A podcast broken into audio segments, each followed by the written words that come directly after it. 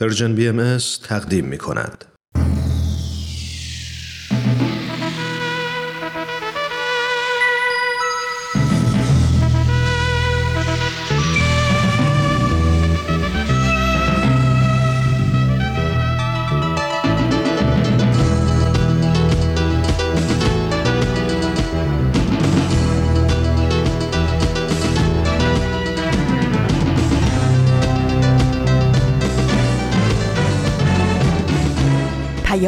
دوست. برنامه ای برای تفاهم و پیوند دلها.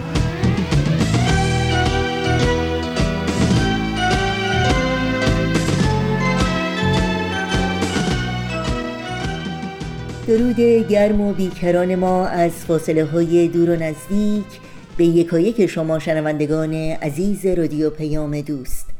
در هر سوی این دهکده زیبای جهانی که با برنامه های امروز رادیو پیام دوست همراه هستید. تندرستی ایمنی و سرفرازی براتون آرزو داریم و امیدواریم اوقاتتون سرشار باشه. از امید و اطمینان به فردایی بهتر و روشنتر.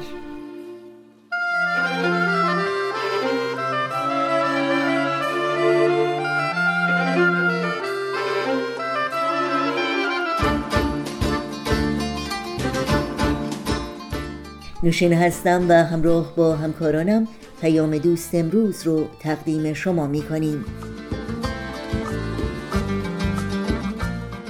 چهارشنبه 19 شهریور ماه از تابستان 1399 خورشیدی برابر با نهم ماه سپتامبر 2020 میلادی پیش روی ماست و برنامه های سوپ جوجه برای روح و خبرنگار بخش های این پیام دوست خواهند بود که امیدواریم همراهی کنید و از شنیدن اونها لذت ببرید.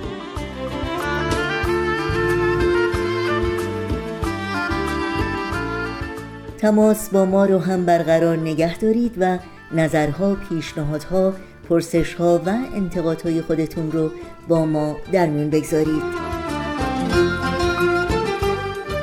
ایمیل آدرس ما هست info at persianbms.org شماره تلفن ما 001 703 671 828 828 و شماره واتساپ ما هست 001 240 560 24 14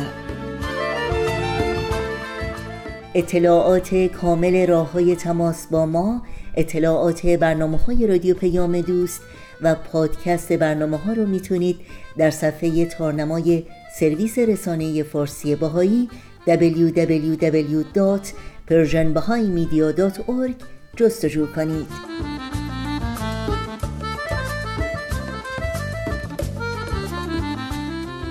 شما شنوندگان عزیز رادیو پیام دوست هستید. در طی ساعت پیش رو با برنامه های امروز ما همراه باشید.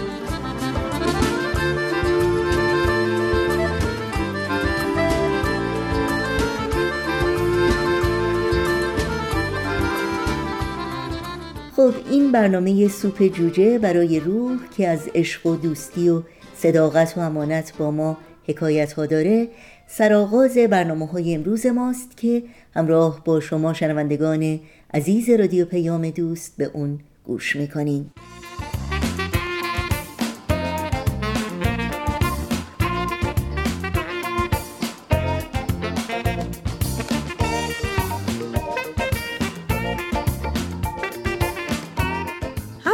عزیز سلام.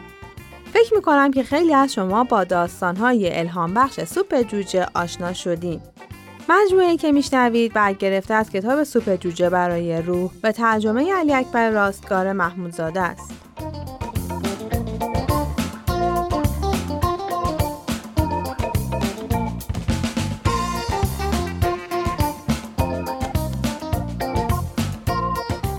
این داستان دیگه برام دست گل نیار. با هم بشنویم.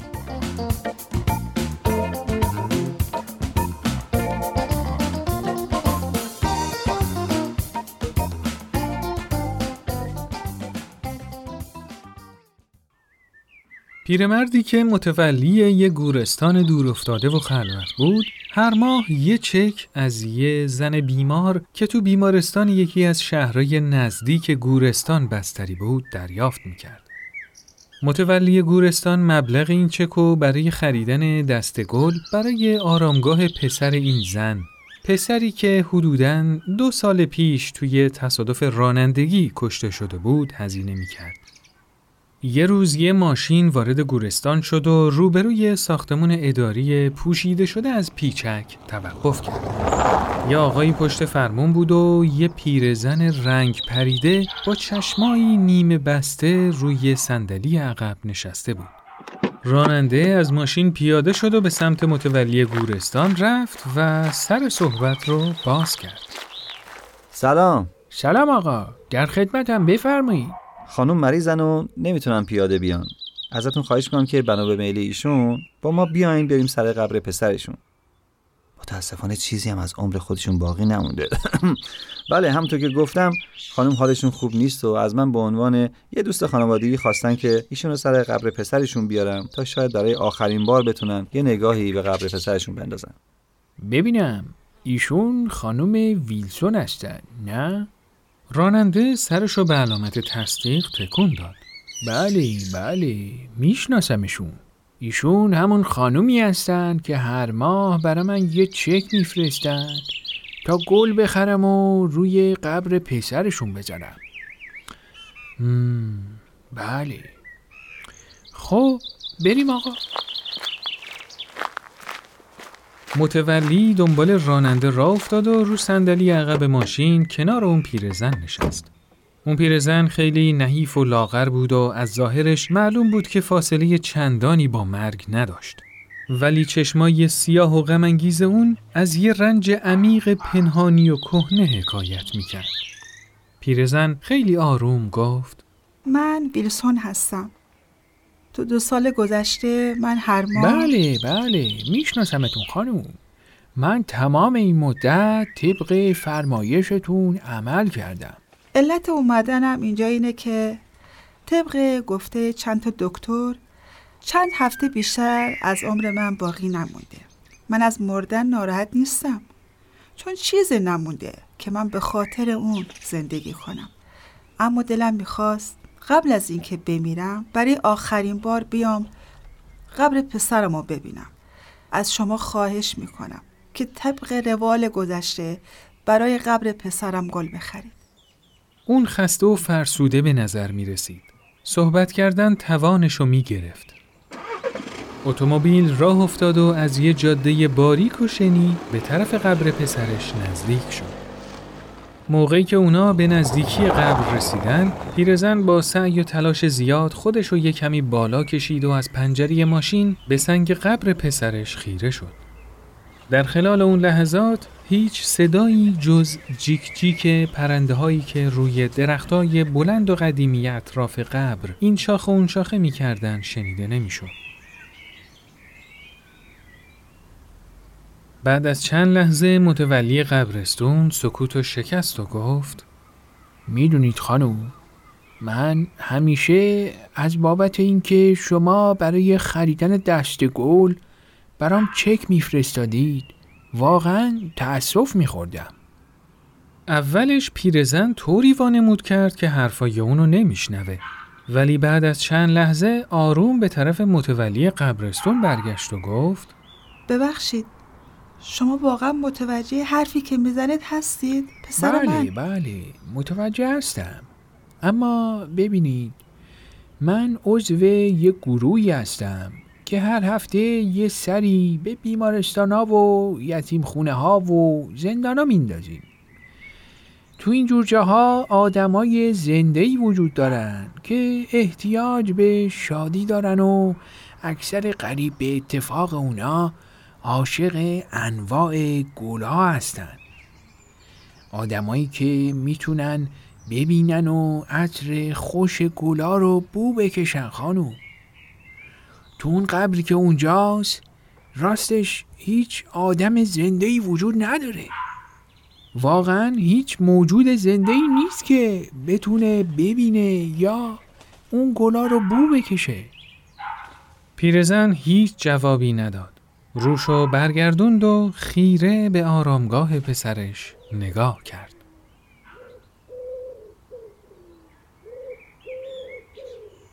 بعد از مدتی که به نظر به درازای چندین ساعت می رسید، پیرزن دستش رو بلند کرد و راننده اونا رو دوباره به ساختمون اداری برگردوند.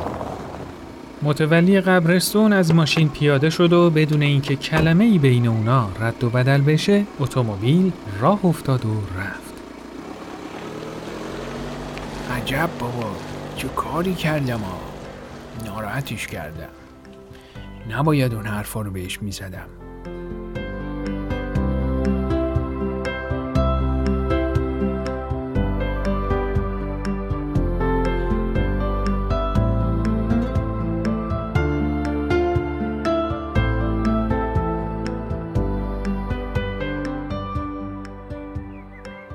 چند ماه بعد متولی قبرستون از دیدن دوباره اون پیرزن جلوی ساختمون اداری بهت زده شد. مخصوصا اینکه این بار خود پیرزن پشت فرمون نشسته بود. خیلی عجیب به نظر می رسید. اون چرا که می‌دید باورش نمی‌شد. اوه خدای من باورم نمیشه یعنی درست می‌بینم؟ سلام خانم ویلسون خوشحالم که میبینمتون شکر خدا مثل این که خیلی حالتون بهتره ها؟ پیرزن یه نگاهی بهش انداخت و گفت تو در مورد دست گلا حق داشتی. به خاطر همینم بود که دیگه برات چک نفرستادم. اوه پس که اینطور. خیلی منتظر بودم خانوم. با خودم گفتم نکنه خدایی نکرده دار فانی رو. خدای من. نه خوشبختانه بعد از اینکه برگشتم بیمارستان نمی‌تونستم حرفتو از مغزم خارج کنم. عجب. به خاطر همین شروع کردم به خریدن دست گل برای بیماران بی کس و تنها. آفرین آفرین. دیدن شادی اونا به خاطر گرفتن گل اونم از دست یه زن غریبه یه احساس خیلی خوبی از سرور و وجد تو وجودم ایجاد خیلی می‌کرد خوبه. ها. خیلی حس خوبی بود. واقعا نمی‌تونم اون حس رو به زبون بیارم. بله خانم. دقیقا متوجه فرمایشتون هستم. منم این تجربه رو داشتم. بله گرفتن دست گل اونا رو خیلی خوشحال می‌کرد. اما بیشتر از اونا این خود من بودم بله، که بله. هر بار شادتر و شادتر می‌شدم. صد درصد همینطوره. واقعا ازت ممنونم. مم، عجب چقدر عالی. خیلی خوشحالم که حرفام ناراحتتون نکرده و باعث شده که اینقدر تاثیر مثبت روتون بذاره. تازه از اون روز به بعد روز به روز وضعیتم بهتر شده. خب خدا رو شکر خانم. خیلی خوشحالم. واقعا خیلی خوشحالم که دیگه با اون حال نمیبینمتون. بله خدا رو شکر. دکترها از بهبود ناگهانی من اصلا سر در نمیارن. عجب. اما خود من خوب می‌دونم که چه اتفاقی افتاده.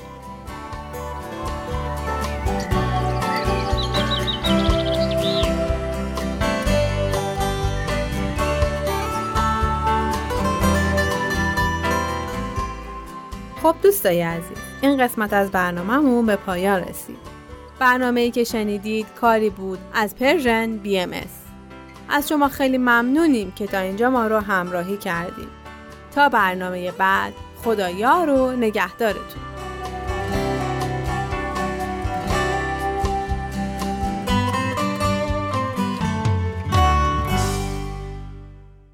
برنامه رو با هم شنیدیم از مجموعه سوپ جوجه برای روح.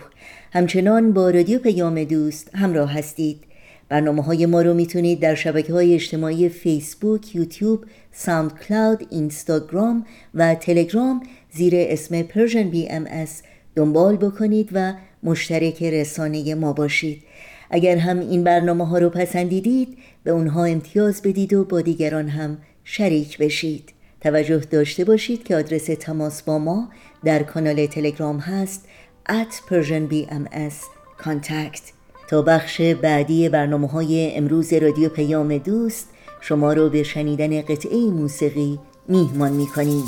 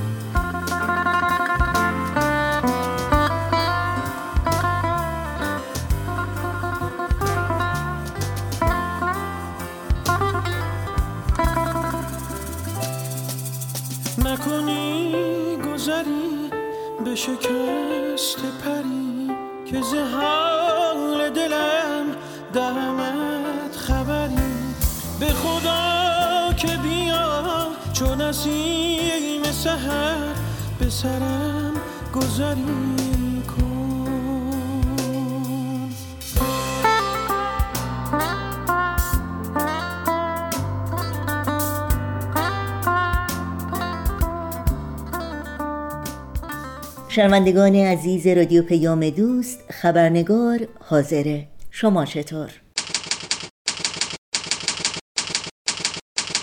خبرنگار.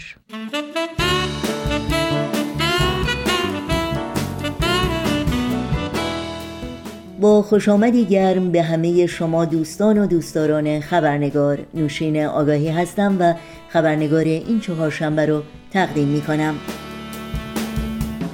قبل از اینکه همراه با میهمان خبرنگار به بخش گزارش ویژه برنامه امروز بپردازیم نگاهی داشته باشیم به پاره از سرخطهای خبری در برخی از رسانه های این سو و آن سو و فراسوی ایران زمین.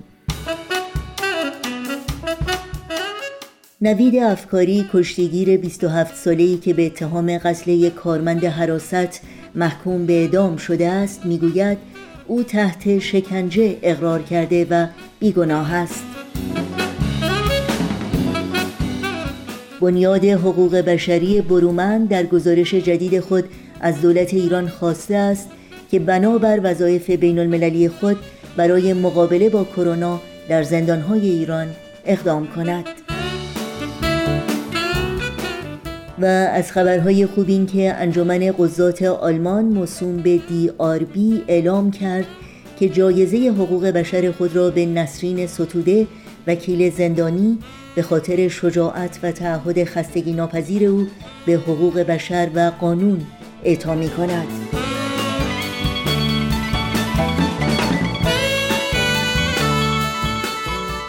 و اینها از جمله سرخطهای خبری برخی از رسانه ها در روزهای اخیر بودند.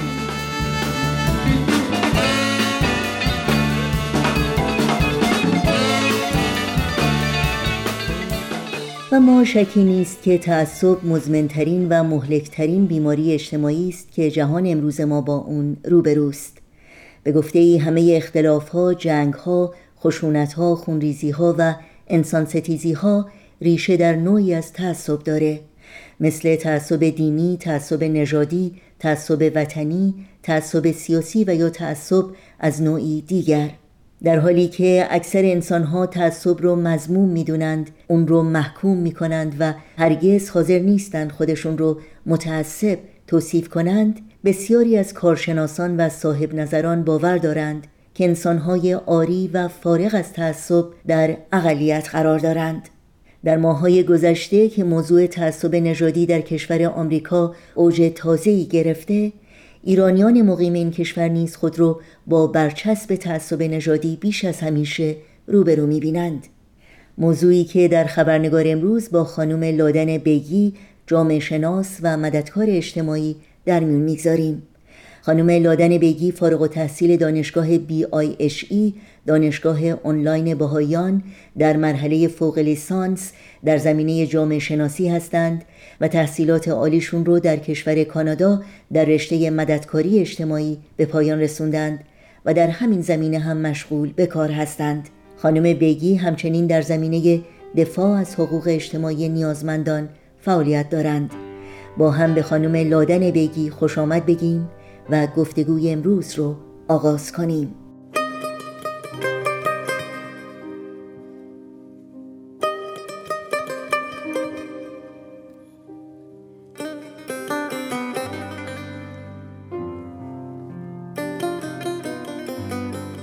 خانم لادن بیگی بسیار خوش آمدین. ممنونم از اینکه دعوت من رو برای شرکت در برنامه خبرنگار پذیرفتید. نوشین خانم خدمت شما و شنوندگان خوبتون.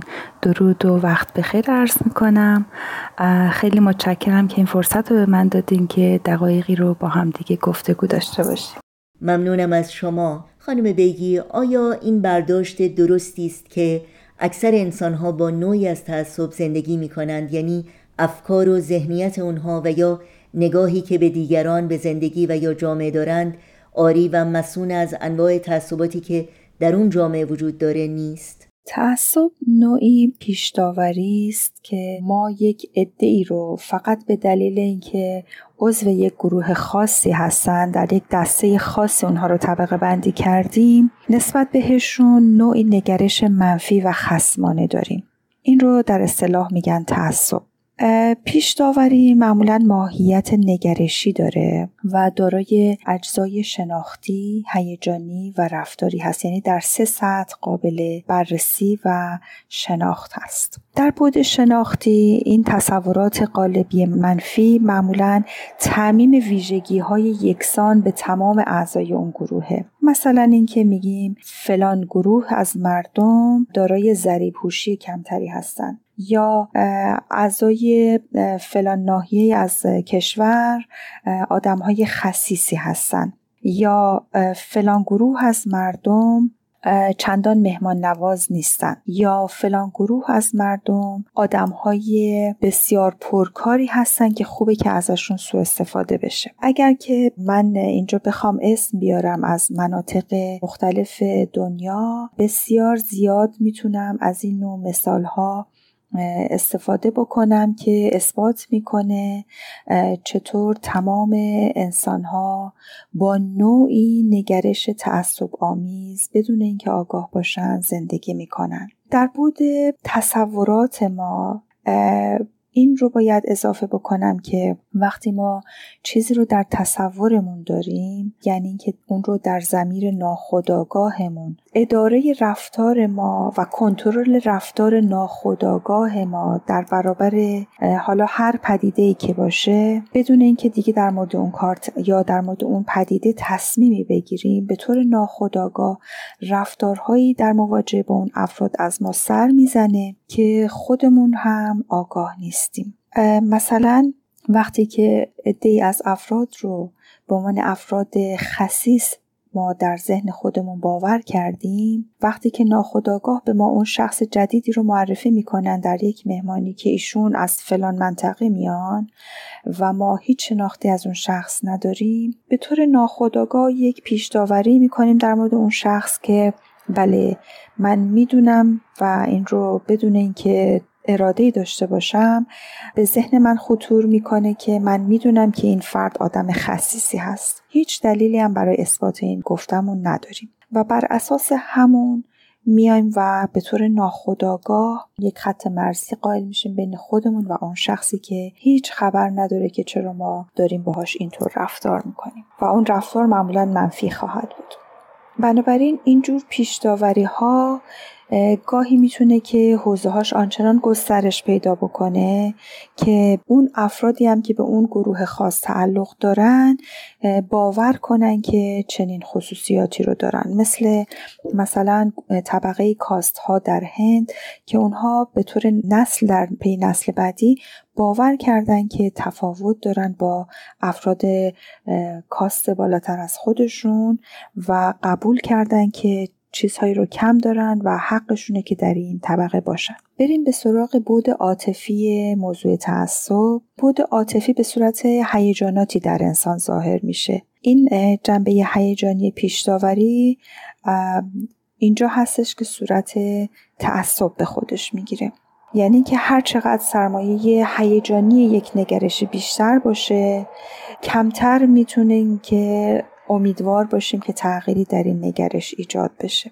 فرض کنین گروه های رادیکال مذهبی اینجا می‌تونه یک مثال خوبی برای این بود هیجانی شدن قضیه تعصب باشه. بعضی وقتها یک سری تعصبات در قالب رفتار ناعادلانه یعنی که وقتی میاد به حوزه رفتار تبدیل میشه به رفتار ناعادلانه که یک گروه نسبت به گروه دیگه اعمال می‌کنن.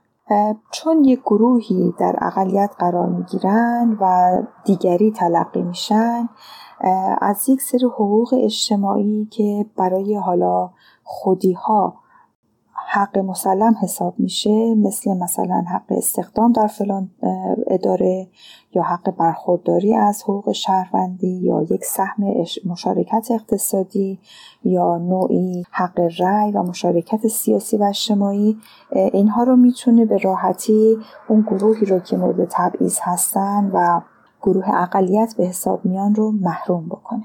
پیشتاوری های که از تصورات قالبی ناشی میشن مثل حلقه های زنجیر وصلن به تعصب، تبعیض و محرومیت یک عده که از معمولا در موقعیت های اجتماعی مختلف از اون موقعیت ها محروم میشن. پایه های اجتماعی همبستگی معمولا در چنین جامعه ای و در واقع سرمایه اجتماعی در جامعه که نگرش تعصب آمیز در اون حاکم باشه سست میشه. به این صورت که اگر ما هر انسانی رو دارای ظرفیت و گنجایش و هوش و استعداد و توانایی برای خدمت رسانی در نظر بگیریم زمانی که بیایم و اعضای جامعه رو بر اساس تفاوت‌های اونها طبقه بندی بکنیم و نسبت به اونها تبعیض روا بداریم و نگرش تعصب آمیز خودمون رو غالب بکنیم در رفتار اجتماعی در اینجا هستش که اون جامعه از اون سرمایه انسانی اجتماعی محروم شده و دیگه همبستگی اجتماعی خودش رو از دست میده. خیلی ممنون. خب واضحه که اکثر انسانها خودشون رو انسانهای متعصبی نمی‌دونن. در واقع شاید کاملا برعکس. آیا همیشه انسانها از وجود این تعصب در ذهن و قلب خودشون آگاهند و اگر نه چگونه میشه این آگاهی رو به وجود آورد؟ در دنیای امروز ما کسانی رو متعصب واقعی می‌دونیم که عضوی از گروه های رادیکال اجتماعی هستند مثل گروه تروریست ها یا گروه هایی که بردهداری رو روا میدارن و از این قبیل. گاه فکر نمی کنیم که خود ما هم به عنوان افراد اعضای یک جامعه بزرگتر ممکنه که دچار تعصب باشیم. در اینجا می‌خوام چند روش رو برای سنجیدن و آزمون شخصی معرفی بکنم که از طریق اون می‌تونیم بفهمیم که آیا ما دچار تعصب در زندگیمون هستیم یا اینکه نه. روش اول این هستش که ببینیم آیا ما کارمون رو که آگاه هستیم کار غیر اخلاقی هست در برابر یک همسایه یک دوست یا یک شخصی که تازه با اون آشنا شدیم آیا داریم نوعی توجیه اخلاقی می‌کنیم کارمون رو؟ مرحله دوم اینه که بیایم ببینیم که آیا ما در دوره از زندگیمون هیچ وقت پای صحبت کسی نشستیم که به نوعی ما رو شستشوی مغزی داده باشن یا اینکه گفته باشن که فلان گروهی از مردم فلان گروهی از نژاد خاص اینها حالا چه به شوخی و چه به صورت سخنرانی یک شخص مشهور در جامعه. آیا پای صحبت ایشون نشستیم و گوش دادیم به حرفایی که مثلا گفته باشن فلان گروه؟ اینها گروه هایی هستن که در واقع ما باید زمین رو از وجود اینها پاک بکنیم و اینها چندان آدم های قابل ستایشی نیستند مرحله سوم این هستش که ببینیم آیا داریم از حسن تعبیر و تلطیف لغوی استفاده می کنیم برای نرمتر کردن کاری که داریم انجام میدیم. مثلا اگر که داریم خیانت جنسی می‌کنیم آیا اسمش رو می‌گذاریم شیطنت؟ مرحله بعد این هستش که ببینیم آیا ما زمانی که به طور طبیعی خودمون رو با دیگران داریم مقایسه می‌کنیم آیا رفتاری از ما سر می‌زنه؟ آیا فکری از ذهن ما خطور می‌کنه که بیایم و رفتار و افکار خودمون رو توجیه بکنیم؟ و بگیم که خب نمونه های بدتری وجود داشته. مثلا اگر من نسبت به فلان رنگ پوستی چنین نگرشی دارم من که کاری انجام ندادم این فقط در حوزه ذهن منه. من که اونها رو به بردگی نکشیدم من که کاری انجام ندادم این رو دیگران کردن. آیا به این ترتیب داریم خودمون رو توجیه می‌کنیم؟ مرحله بعد برای سنجش این هست که ببینیم آیا در زمانی که می‌خوایم مسئولیت کار فردیمون رو قبول بکنیم از فرد قربانی انسانیت زدایی می‌کنیم. مثلا بعضی انسان ها رو کمتر از خودمون انسان می‌دونیم و کیفیت زندگی انسانی خودمون رو همیشه بهترین می‌دونیم و خودمون رو محق و مستحق بهترین ها میشماریم در صورتی که برای بقیه این رو نمی‌خوایم. و همچنین مرحله آخر که می‌تونه ما رو مورد سنجش قرار بده این هستش که ببینیم آیا این رفتار تبعیض آمیز خودمون رو نوعی برقراری عدالت در دنیا می‌شناسیم. مثلا اگر کارگر یک کارخونه هستیم و کارفرمای ما که نژاد متفاوتی داره فکر می‌کنیم که خب این فرد چون این نژاد رو داره بنابراین حقشه که ما از کار کارخونش دزدی بکنیم. به این ترتیب میشه سنجید در هر روز در پایان هر روز قبل از خواب چند دقیقه آدم با خودش فکر بکنه و ببینه که آیا هر کدوم از این مراحل رو اگر که در خودش احساس می‌کنه بنابراین دچار چالش تعصب شده. و در واقع این رو مطمئن باشیم که یک سری از درد و رنج هایی مثل احساس گناه، احساس خجالت و تعصب مراحلی از نگرش و عواطف هستن در واقع در وجود ما که از نسلی به نسل دیگه منتقل میشن.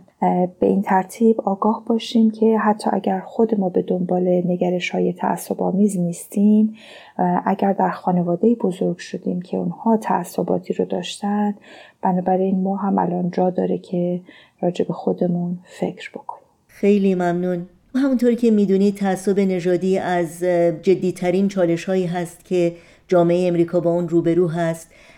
موزلی که شاید به این گونه در جامعه ایران مطرح نباشه. از این رو بسیاری از ایرانیانی که در امریکا و یا کشورهای دیگه زندگی می کنند موزل تعصب نژادی رو نادیده می‌گیرند و یا مدعی هستند که ایرانیان تعصب نژادی ندارند چون تعصب نژادی در فرهنگ ایرانی وجود نداره. آیا واقعا اینطوره؟ یعنی شما با این ادعا موافق هستید؟ ایرانی ها همچون سایر ملل در جامعه بزرگی مثل آمریکا که از تکسر و تنوع نژادی برخوردار هست خیلی علاقه ویژه‌ای دارن به اینکه در واقع خودی رو از غیر خودی دور بکنن. اگر که دقت بکنیم ایرانی ها هم مثل سایر نژادها علاقه دارن که محله زندگیشون محله باشه که در واقع خودی ها یا هم میهنانشون در اون بیشتر زندگی می‌کنن. یکی دو موضوع هستش که میشه اینجا بهش اشاره کرد در واقع سنجید که آیا ایرانی ها تا چه اندازه گرایش یا تمایل دارن به سمت نگرش تعصب آمیز یک موضوع می‌تونه موضوع شخصیت پرستی باشه. شخصیت پرستی به این معنی که انسان از روی توهم خوبی های ایدئال رو به یک شخص خاصی نسبت بده و با تعصب خاصی بیاد و اون شخص رو مورد ستایش قرار بده. به این ترتیب اومده برتری داده به یک شخصیت خاصی که اون شخصیت خاص می‌تونه ستاره سینما باشه فوتبالیست باشه رهبر مذهبی خاصی باشه و یا هر نابغه‌ای که در ذهنش تصور می‌کنه. تعصب در واقع به طور خیلی تنگاتنگی دست در دست شخصیت پرستی داره. یک موضوع دیگه موضوع کتابخانی هست. سازمان های بین المللی پژوهشی نشون دادن که ایرانی ها کمترین میزان زمان روزانشون رو اختصاص میدن به خواندن کتاب. خواندن کتاب تنها وسیله باید تلقی بشه که به ما افکار و ایده های متعددی رو نشون میده و هر چقدر که در ذهن ما تعداد افکار محدودتری و معدودتری وجود داشته باشه یعنی اینکه ما نمی‌تونیم به راه های مختلفی فکر بکنیم نمی‌تونیم افکار متعددی رو با هم دیگه ترکیب بکنیم و این ذهن ما در یک قالب خاص در یک محور خاص داره حرکت می‌کنه و به این طریق می‌تونیم قبول بکنیم که رابطه مستقیمی بین کتاب خواندن و تعصب وجود داره. چیزی که مولانا هم شاعر مشهور ما به اون اشاره کرده و گفته که دانی که چرا دار مکافات شدیم ناکرده گنه چنین مجازات شدیم. کشتیم خرد دار زدیم دانش را. در بند و اسیر صد خرافات شدیم. خرافات در واقع پایه و اساس تعصبات هست. بنابراین هرچه که بار دانش ما کمتر میشه و کتابخانی ما در روز کاهش پیدا می‌کنه احتمال اینکه در دام تعصبات گرفتار بشیم بیشتر خواهد بود. همونطور که می‌دونید فشارهای سیاسی، اجتماعی، فرهنگی می‌تونن تاثیرات بسیار عمیق و منفی رو در افکار و عقاید و دیدگاه های انسان ها به وجود بیارن. تاثیراتی که از طریق رسانه های عمومی و یا شبکه های اجتماعی القا و منتقل میشن. مثل رقابت، قضاوت، خودبرتربینی، جداسازی و غیره. چگونه میشه از اخبار و رویدادها آگاه بود اما در این حال در ورطه این فشارها فرو نرفت و مهمتر از اون فرای این تاثیرات پیش رفت و محرک گفتمانهای مثبت و مروج همکاری و نودوستی بود. اینطور انتظار می رفت که بر اساس پیشبینی فیلسوف مشهور فرانسوی ژان پل سادر انسان مدرن محکوم به آزادی باشه. یعنی اینکه گرایش مدرنیته به سوی نهاد زدایی باشه و ذهن انسان اینطور باور کنه که در این تنوع هستی در این تنوع اجتماعی هر روز بتونه از خودش بپرسه که من کی هستم آن دیگری کیست و با مجموعه ای از افکار متعدد مواجه باشه. قرار بر این بود که دیگه دیوارهای بسیار محکمی که جدا کننده بودن بین گروه ها و افکار و تنوع مختلف اجتماعی اینها فرو بریزه و اونطور که بعد از مدرنیسم اتفاق افتاد. تماس عمومی بین انسان ها برقرار بشه. عرصه عرصه جابجایی انبوه مردم باشه و آموزش عمومی آگاهی عمومی ابزار ارتباط جمعی عمومی اینها از معلفه های عصر مدرنیسم بود و قرار بود که اینها در یک تکسر بی سابقه صدی باشند بر سر راه تعصب و نگرش های یک جانب نگرانه. اما برخلاف این انتظار می‌بینیم که یک سری از نهادهای بینابینی روی کار اومدن که اینها هر روز در حال مفهوم سازی هستند و در واقع خوراکی تهیه می‌کنن برای ذهن این انسانی که فرصت کمتری برای انتخاب برای خودش داره و در معرض سردرگمی های متعددی قرار داره. انسان با این همه تنوعی که در دور خودش در جوامع مدرن می‌بینه هر روز می‌تونه انتخاب بکنه که امروز باید به کجا بره چی بپوشه. چی دوست داره بخوره شرایط زندگیش رو به کدوم سمت و سو ببره و اینکه اصلا می‌تونه انتخاب بکنه که هویتش چی باشه. اما نهادهای تبلیغاتی نهادهای اطلاع رسانی عمومی و همچنین تبلیغات رسانه‌ای میان و با الگوسازی و با ترفندهای روانشناسی تمام اونچه را که یک عضو جامعه باید تصمیم بگیره هر روز بهش القا می‌کنن. از طریق همون مکانیسم شخصیت پروری و از طریق دادن آگاهی های کاذب به جای آگاهی های واقعی و توهم به جای حقیقت اینطور برای انسان پیشبینی و تدارک می‌بینن که گویا انسان به اونچه که می‌خواد در سایه این تبلیغات می‌رسه. برای ذهنمون ارزش قائل باشیم. بهتره که خودمون هر چیزی رو آگاهانه انتخاب بکنیم و انتخاب کنیم که چه چیزی رو ببینیم بشنویم و ذهنمون رو با چه اطلاعاتی پر بکنیم. اطلاعات بیهوده و باورهای نادرست در ما ایجاد توهم و در نتیجه تعصب ایجاد می‌کنه. لازمه که گاهی به خودمون بگیم که من همه چیز رو نمی‌دونم و بدون اطلاعات کافی نمی‌تونم در مورد این شخص یا این گروه قضاوت بکنم و گاهی هم بپذیریم که بعضی چیزها به ما چندان ربطی نداره. بی نهایت سپاسگزارم خانم لادن بیگی از وقتتون از اینکه دانش و بینشتون رو با ما سهیم شدید. براتون آرزوی موفقیت دارم و امیدوارم باز هم شما رو در این برنامه داشته باشیم. از شما ممنونم و از دوستانی که با ما بودند و دقایقی رو از اوقات عزیزشون به ما گوش دادن کمال تشکر رو دارم. تصور کن اگه حتی تصور کردنش سخته. جهانی که هر انسانی تو اون خوشبخت خوشبخته. جهانی که تو اون پول و نژاد و قدرت ارزش نیست. جواب هم صدایی ها پلیس ضد شورش نیست.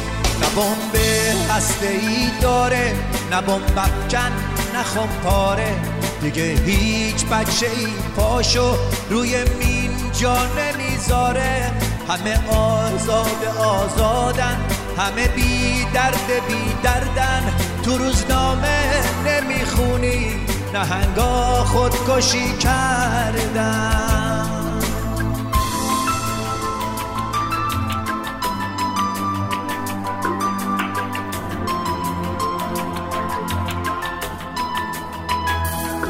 جهانی رو تصور کن بدون نفرت و بارود. بدون ظلم خود کامه بدون وحشت و تابود جهانی رو تصور کن پر از لبخند و آزادی. لبا لب از گل و بوسه پر از تکرار آبادی بار دیگر یادآوری کنم که لینک همه برنامه های رادیو پیام دوست پادکست برنامه ها و البته راه های تماس با ما در صفحه تارنمای سرویس رسانه فارسی باهایی www.persianbahaimedia.org در دسترس شماست.